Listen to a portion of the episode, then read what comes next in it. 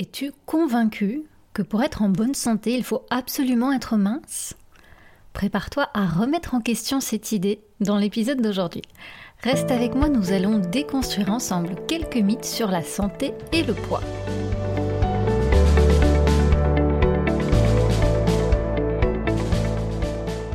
Bienvenue dans Mangerie M, le podcast qui redéfinit ta relation à l'alimentation et à ton corps pour une vie plus épanouissante et authentique.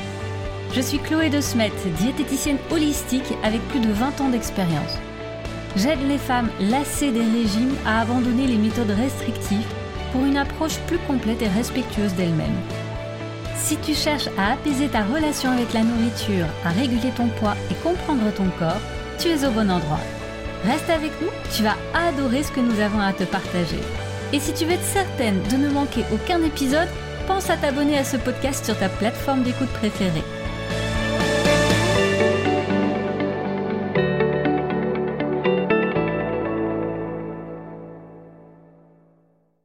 Aujourd'hui, nous abordons un sujet qui est souvent source de malentendus et de stress, la relation entre le poids et la santé. Beaucoup d'entre nous ont été conditionnés à croire que la minceur est synonyme de bonne santé et que si tu es en surpoids, bah, tu es forcément en mauvaise santé.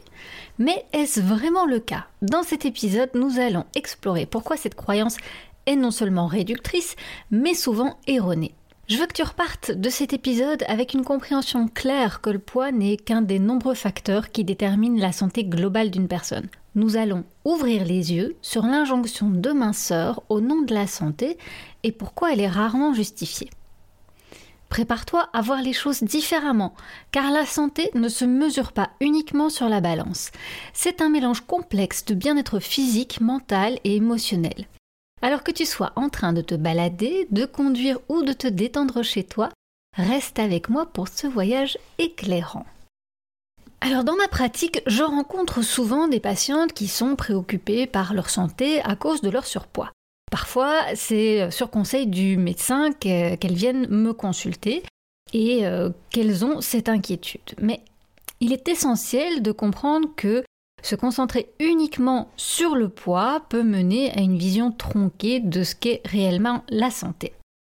La santé, c'est bien plus que le chiffre affiché sur la balance. C'est aussi important de se focaliser sur d'autres choses que le poids quand on entame, si on veut, un rééquilibrage alimentaire ou quand on vient faire un parcours avec une diététicienne pour changer ses habitudes alimentaires. Et on va voir pourquoi c'est important de se focaliser sur autre chose. On peut regarder effectivement ce que fait le poids, mais c'est important de regarder d'autres paramètres également. Alors pour mieux comprendre tout ça, on va explorer tous les autres facteurs qui influencent la santé globale. Alors selon l'OMS, l'Organisation mondiale de la santé, la santé ne dépend pas seulement du poids, elle est aussi influencée par toute une série de facteurs, dont notamment l'hypertension, la consommation de sel, le niveau d'activité physique, des habitudes de vie comme le tabagisme ou la consommation d'alcool, le niveau de stress et encore bien d'autres facteurs.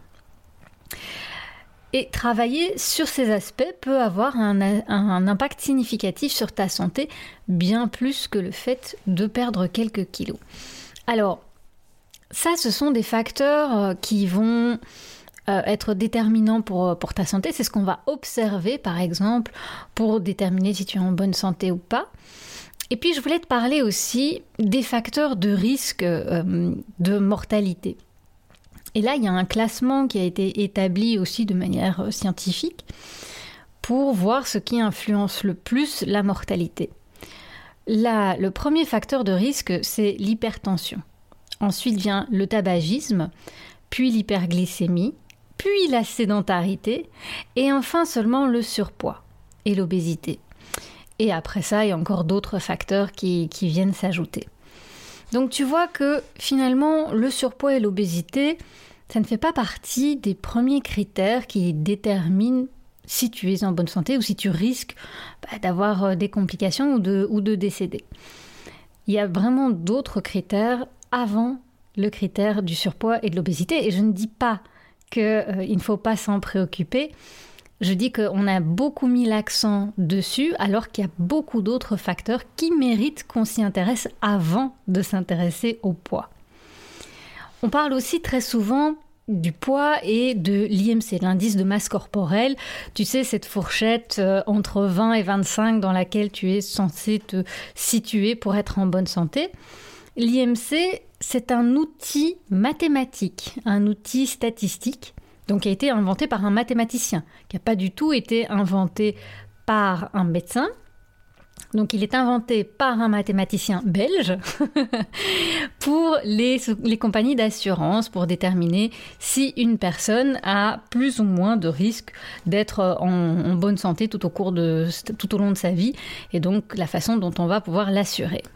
Et donc cet IMC ne peut pas prédire l'évolution de la santé d'une seule personne, mais plutôt d'un groupe. Donc on voit que déjà c'est pas un super outil très fiable. Et il y a des études qui montrent que d'utiliser l'IMC comme facteur de santé amène entre euh, environ 51% de diagnostics erronés. Il y a plusieurs études hein, comme ça euh, qui, ont montré les effets délétères de se focaliser uniquement sur la santé et de stigmatiser en fait le surpoids ou l'obésité. Par exemple, une autre étude euh, sur 54 millions d'Américains qui ont été étiquetés comme obèses ou en surpoids mais qui sont en réalité en excellente santé selon les indicateurs métaboliques.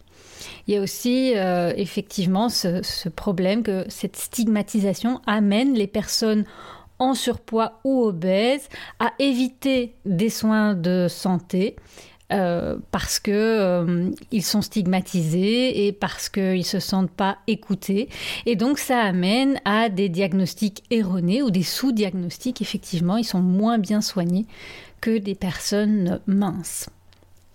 Alors qu'est-ce qu'on peut faire concrètement? Alors, on va commencer évidemment euh, par s'interroger sur euh, ce qu'on peut faire pour améliorer son, état de santé. Je pense que tu as en tête euh, tous les, éléments sur lesquels tu peux déjà agir. Ben, on, a parlé de, de l'hypertension, donc là effectivement on peut parler d'une alimentation riche en fibres parler de sédentarité, donc là, ben, ça va être l'activité physique qui va être importante pour toi, de choisir quelque chose qui te fait plaisir pour bouger, pour que ça tienne dans le temps. Et puis la gestion du, stress et des émotions, c'est également très très important pour la santé. Tout ça sont des éléments à mettre en place petit à petit dans ta vie. Il ne s'agit pas de suivre un, régime strict ou des routines d'exercice intensif, mais plutôt de créer un équilibre durable qui va te permettre de te sentir bien dans ton corps et dans ta tête. On va en reparler un petit peu ici. Dans la, partie suivante, je voudrais te parler un petit peu de ces pensées euh, populaires hein, euh, qui euh, met sur un même pied le poids et la santé, et on va démonter un petit peu tout ça. Donc, c'est un, mythe très répandu dans, notre société hein, que pour être en bonne santé, il faut maintenir un IMC en dessous de 25. Mais je te l'ai dit, cette vision est vraiment trop simpliste et il ne tient pas compte de la complexité de chaque individu. La vérité, c'est que le poids n'est pas entièrement sous notre contrôle. Ça, c'est ce que l'industrie du fitness veut bien te faire croire que il faut que, il y a qu'à, tu sais, bouger plus, manger moins. Hmm ça, on te l'a souvent répété.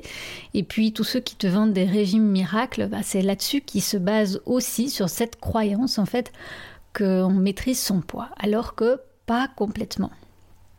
Notre poids, en fait, il est le résultat de plein de, choses différentes. Par exemple, des facteurs prénataux. Hein, ça, c'est ce qu'on va appeler ce qui va se passer avant qu'on naisse. Donc, comment la, grossesse euh, s'est passée Est-ce que la maman a entrepris un régime hypocalorique pendant le premier, deuxième trimestre? Ça aussi, ça c'est prédicteur euh, prédicteur, prédicateur, je sais plus comment dire, de, prise de poids et d'obésité euh, à l'âge adulte. l'obésité à l'adolescent, euh, pardon, là je vais un petit peu trop vite aussi. Euh, donc tout ce qui concerne le, régime de la maman, un petit poids de naissance aussi, ça peut être un, facteur qui va influencer le poids et on va avoir tendance à avoir plus de poids, plus de graisse abdominale aussi à l'âge adulte.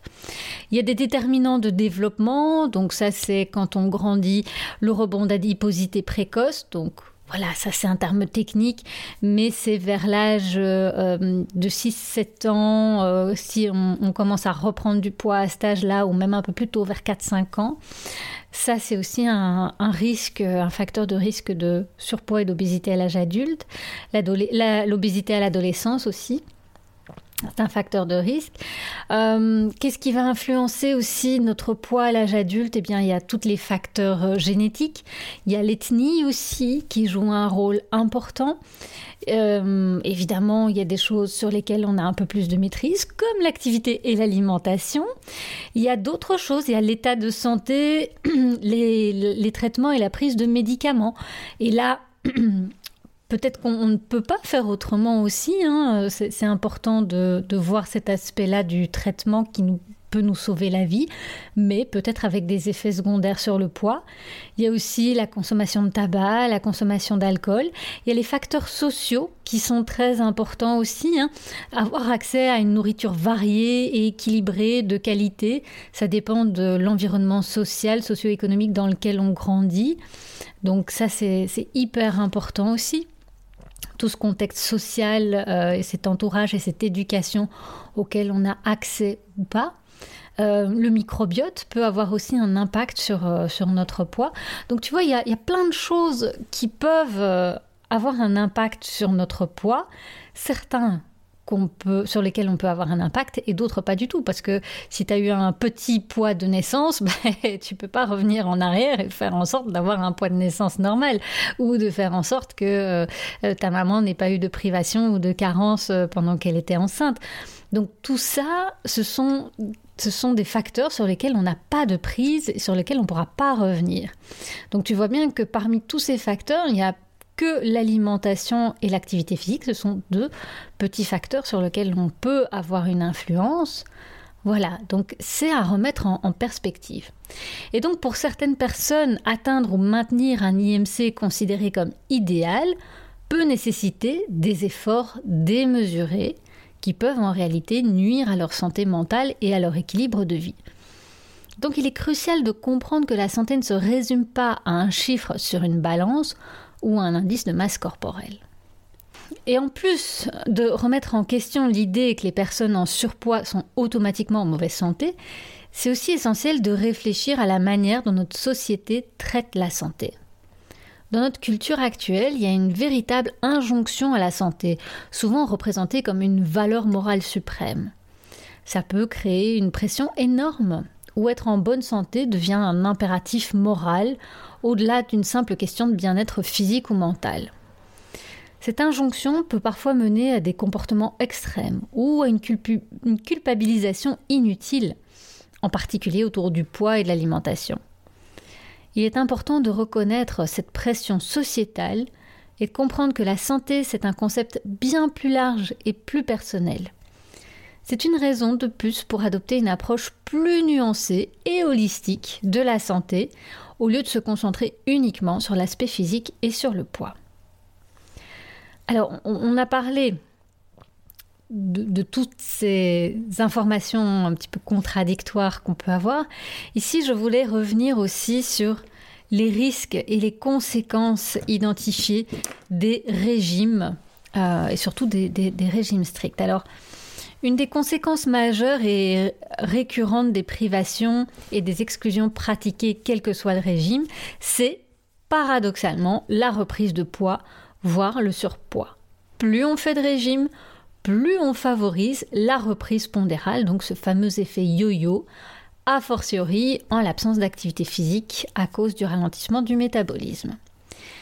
Donc l'amaigrissement ne se fait pas uniquement aux dépens des réserves de masse grasse, donc, quand on, plus, simplement dit, quand on perd du poids, on ne perd pas que du gras, mais ça conduit rapidement aussi à la perte de masse musculaire et osseuse Et ça, quel que soit le niveau d'apport en protéines du régime. Donc là aussi, une conséquence importante. Encore une, eh bien, c'est parfois la dépression ou la perte d'estime de soi.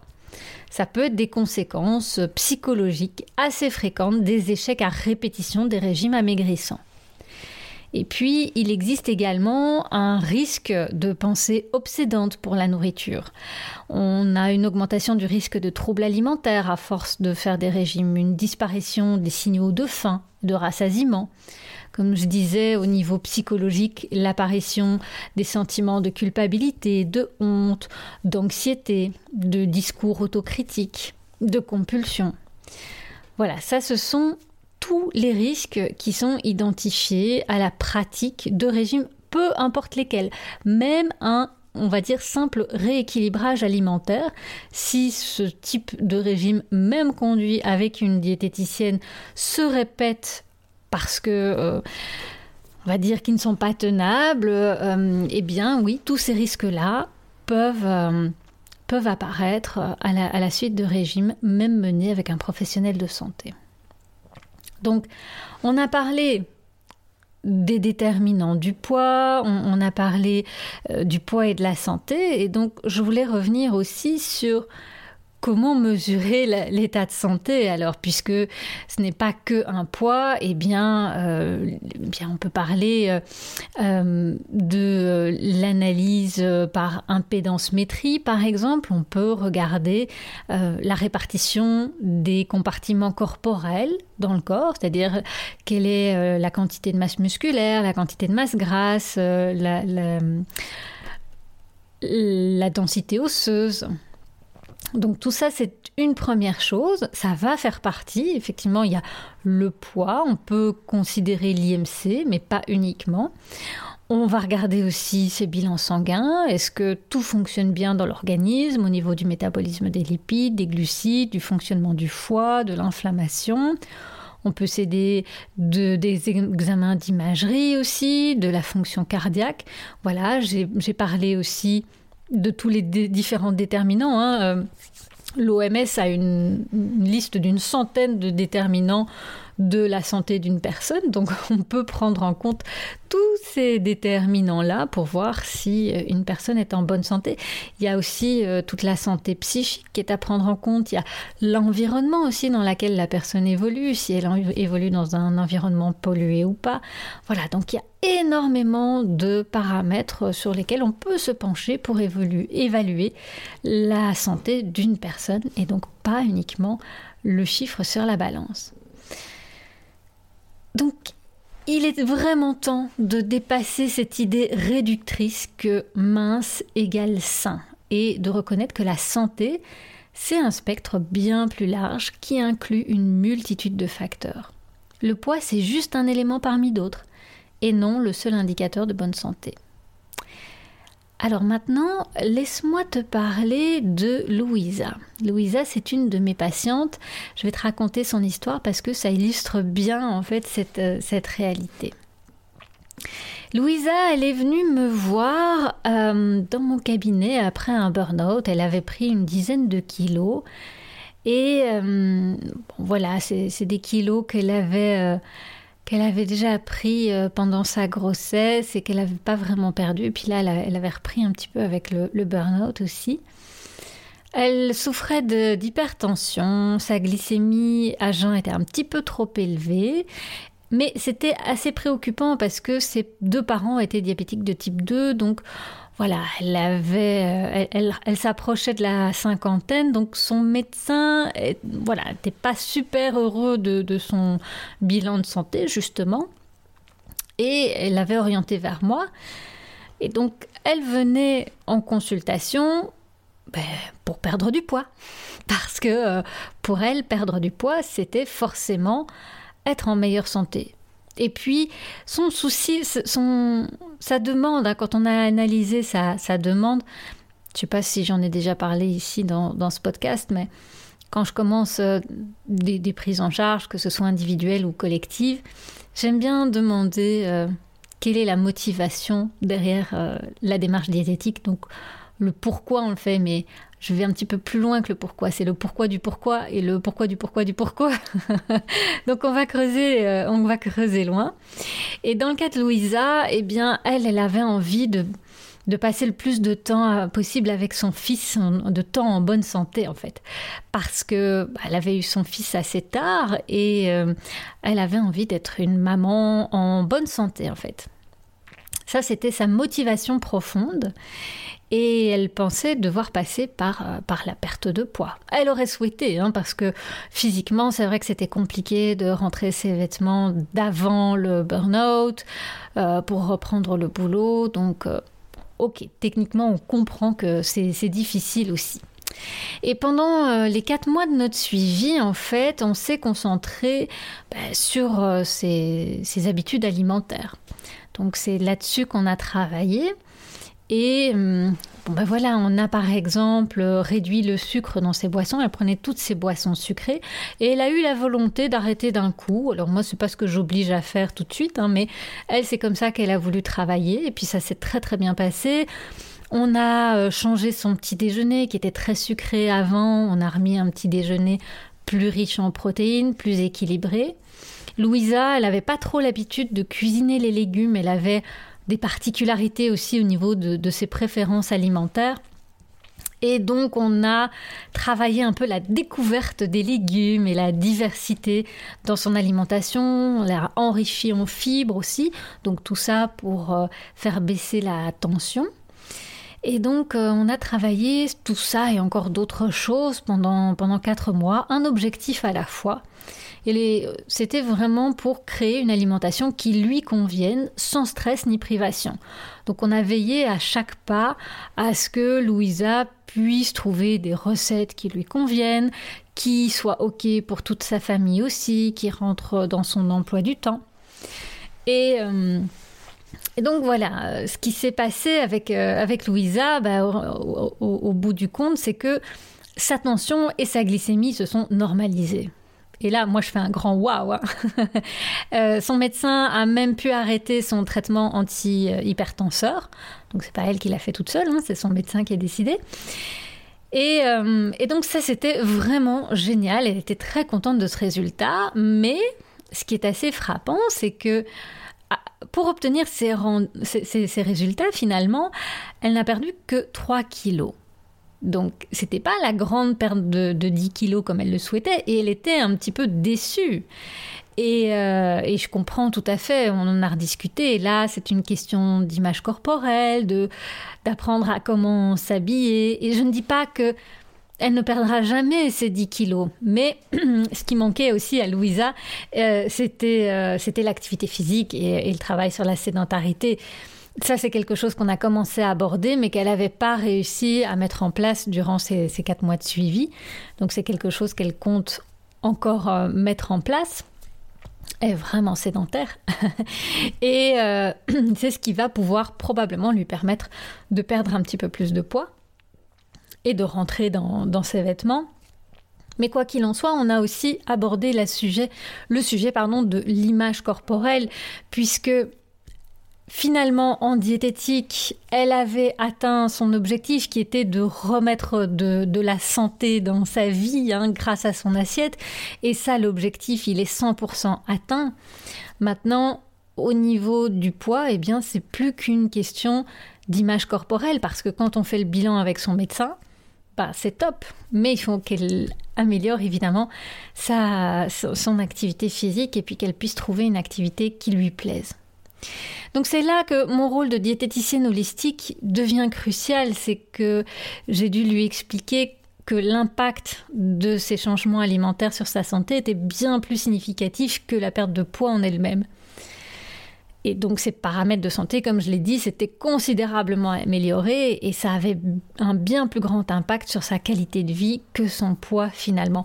Même si, voilà, je ne je, ne minimalise pas l'impact euh, psychologique d'un surpoids et de pas se reconnaître dans le miroir.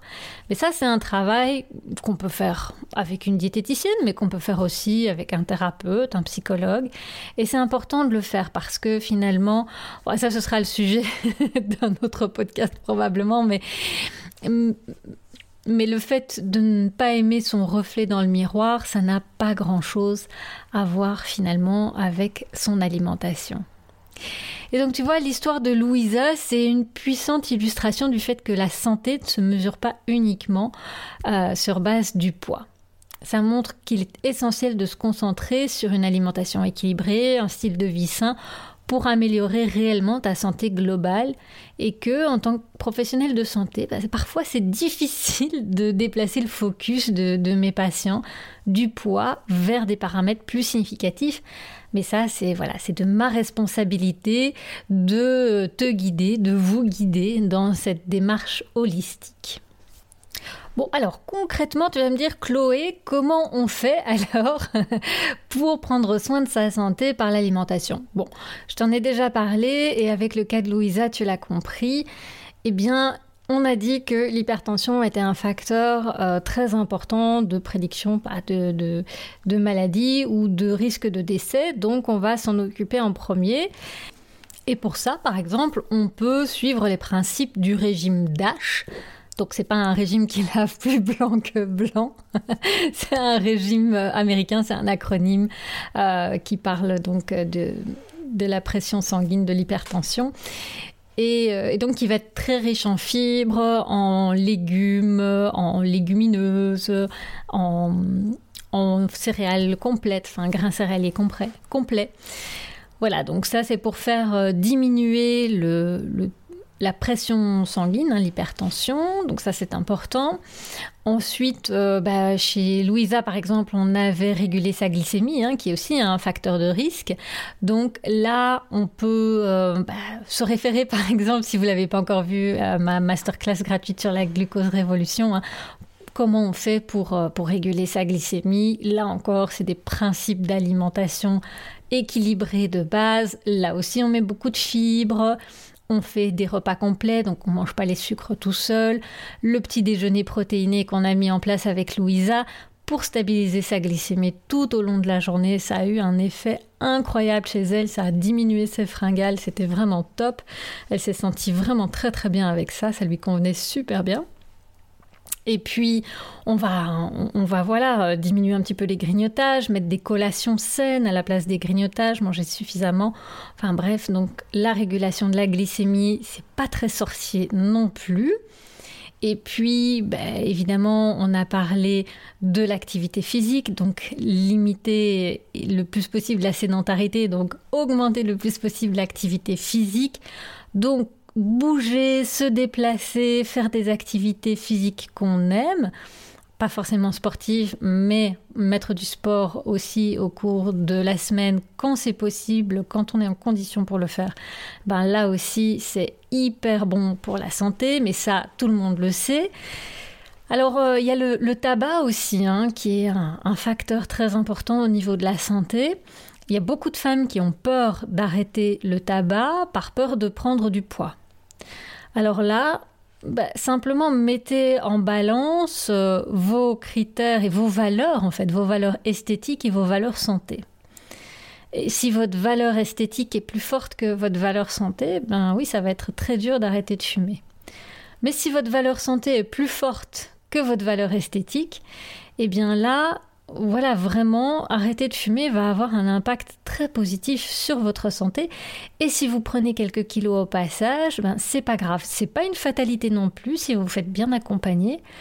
Mais c'est pas ce qui va être le plus important sur votre santé. Le plus important, ça va être d'arrêter de fumer. On pourrait parler encore aussi d'adopter un régime sain pour le système cardiovasculaire, hein, bon pour le cœur, donc avec des bonnes graisses, avec des oméga 3, avec des bonnes huiles. Donc voilà, aussi un régime assez riche en fibres, avec particulièrement aussi des bêta-glucanes qu'on va retrouver dans l'avoine par exemple. Tout ça peut améliorer ta santé sans se concentrer sur ton poids.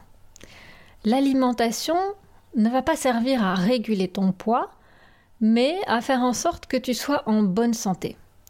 Et puis il y a aussi la santé mentale. Donc si tu supprimes tout ce qui te fait plaisir comme aliment, bah là on va avoir un autre problème et on peut euh, se diriger vers des troubles du comportement alimentaire. Et là, on ne gagne pas non plus du côté de la santé. Donc si c'est pour te priver de choses que tu aimes pendant trop longtemps et puis que à certains moments tu craques complètement et que tu fais des compulsions et puis que tu as des pensées obsédantes pour la nourriture, ça vaut pas le coup pour ta santé non plus. Donc, la santé, c'est vraiment un équilibre, en tout cas au niveau de l'alimentation.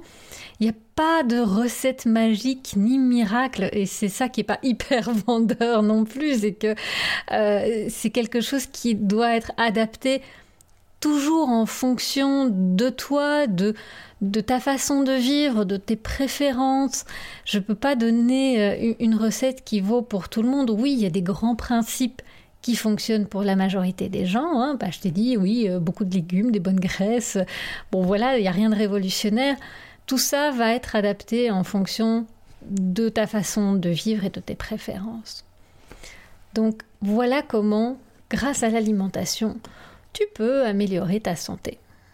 Nous voici presque à la fin de notre épisode d'aujourd'hui et j'espère que ce que je t'ai partagé t'a ouvert un peu les yeux sur une réalité importante concernant la santé et le poids. Le poids, bien qu'il soit un élément que nous pouvons facilement mesurer, n'est en fait qu'un facteur parmi tant d'autres dans l'évaluation de notre santé globale. C'est crucial de se rappeler que la santé, c'est pas un chiffre sur la balance. C'est un équilibre délicat entre différents aspects de notre vie, allant de notre alimentation, notre activité physique, en passant par notre bien-être mental et émotionnel. Je t'encourage donc à porter ton attention sur des aspects plus larges de ta santé. Adopte une alimentation équilibrante qui te nourrit non seulement physiquement, mais aussi mentalement. Trouve des activités physiques qui te plaisent, qui te permettent de te sentir bien, qui t'apportent de la joie. Et n'oublie pas, la gestion du stress et le bien-être émotionnel sont tout aussi importants. Et souviens-toi l'histoire de Louisa et de nombreux autres patients qui ont trouvé un chemin vers une meilleure santé en se concentrant sur des aspects globaux. Ton corps est unique et ce qui compte le plus, c'est de trouver ce qui fonctionne le mieux pour toi. Avant de clore cet épisode, je veux prendre un moment pour te parler directement. Tes expériences, tes réflexions comptent énormément pour moi et j'aimerais vraiment les entendre. Si tu as déjà ressenti la pression de devoir perdre du poids pour des raisons de santé, si tu te sens souvent jugée ou mal comprise à cause de ton poids, eh je t'invite à me partager tes questions, tes réflexions en commentaire, soit sur la plateforme d'écoute ou alors euh, sur, euh, sous la publication qui s'y rapporte sur mes réseaux sociaux. Et puis surtout, j'aimerais savoir qu'est-ce que tu as appris aujourd'hui qui pourrait changer ta manière d'aborder ta santé de manière plus globale? Vraiment, j'aimerais t'entendre, te lire pour savoir ce que tu en as pensé. Chaque partage enrichit notre communauté et nous aide à grandir ensemble. Et durant tout cet épisode, j'ai tenté de te démontrer que le poids n'était pas le paramètre le plus important pour ta santé, mais peut-être que l'idée d'un régime te reste coincée dans la tête. Et je te comprends, je te comprends. Alors dis-moi, est-ce que tu te questionnes souvent sur l'efficacité des différents régimes? Est-ce que tu as l'impression de tourner en rond avec les conseils de santé traditionnels ou les régimes classiques?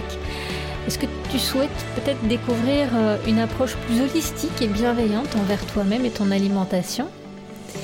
Alors, est-ce que ça te dirait d'assister gratuitement à ma conférence sur le tour d'horizon des régimes? Alors dans cette conférence, je te parle des pièges des régimes classiques et je te montre quelques alternatives plus douces et efficaces pour atteindre une santé globale. Si tu es curieuse d'en savoir plus, alors je t'invite à regarder la conférence. Le lien est disponible dans la description de ce podcast. C'est entièrement gratuit et peut-être que c'est le début pour toi d'un nouveau chapitre dans ton parcours de bien-être. Merci beaucoup d'avoir écouté Mangerie M. N'oublie pas de t'abonner pour rester au courant de nos derniers épisodes. Prends bien soin de toi et jusqu'à notre prochain moment ensemble, continue de nourrir ton corps et ton esprit de la façon la plus juste pour toi. À très bientôt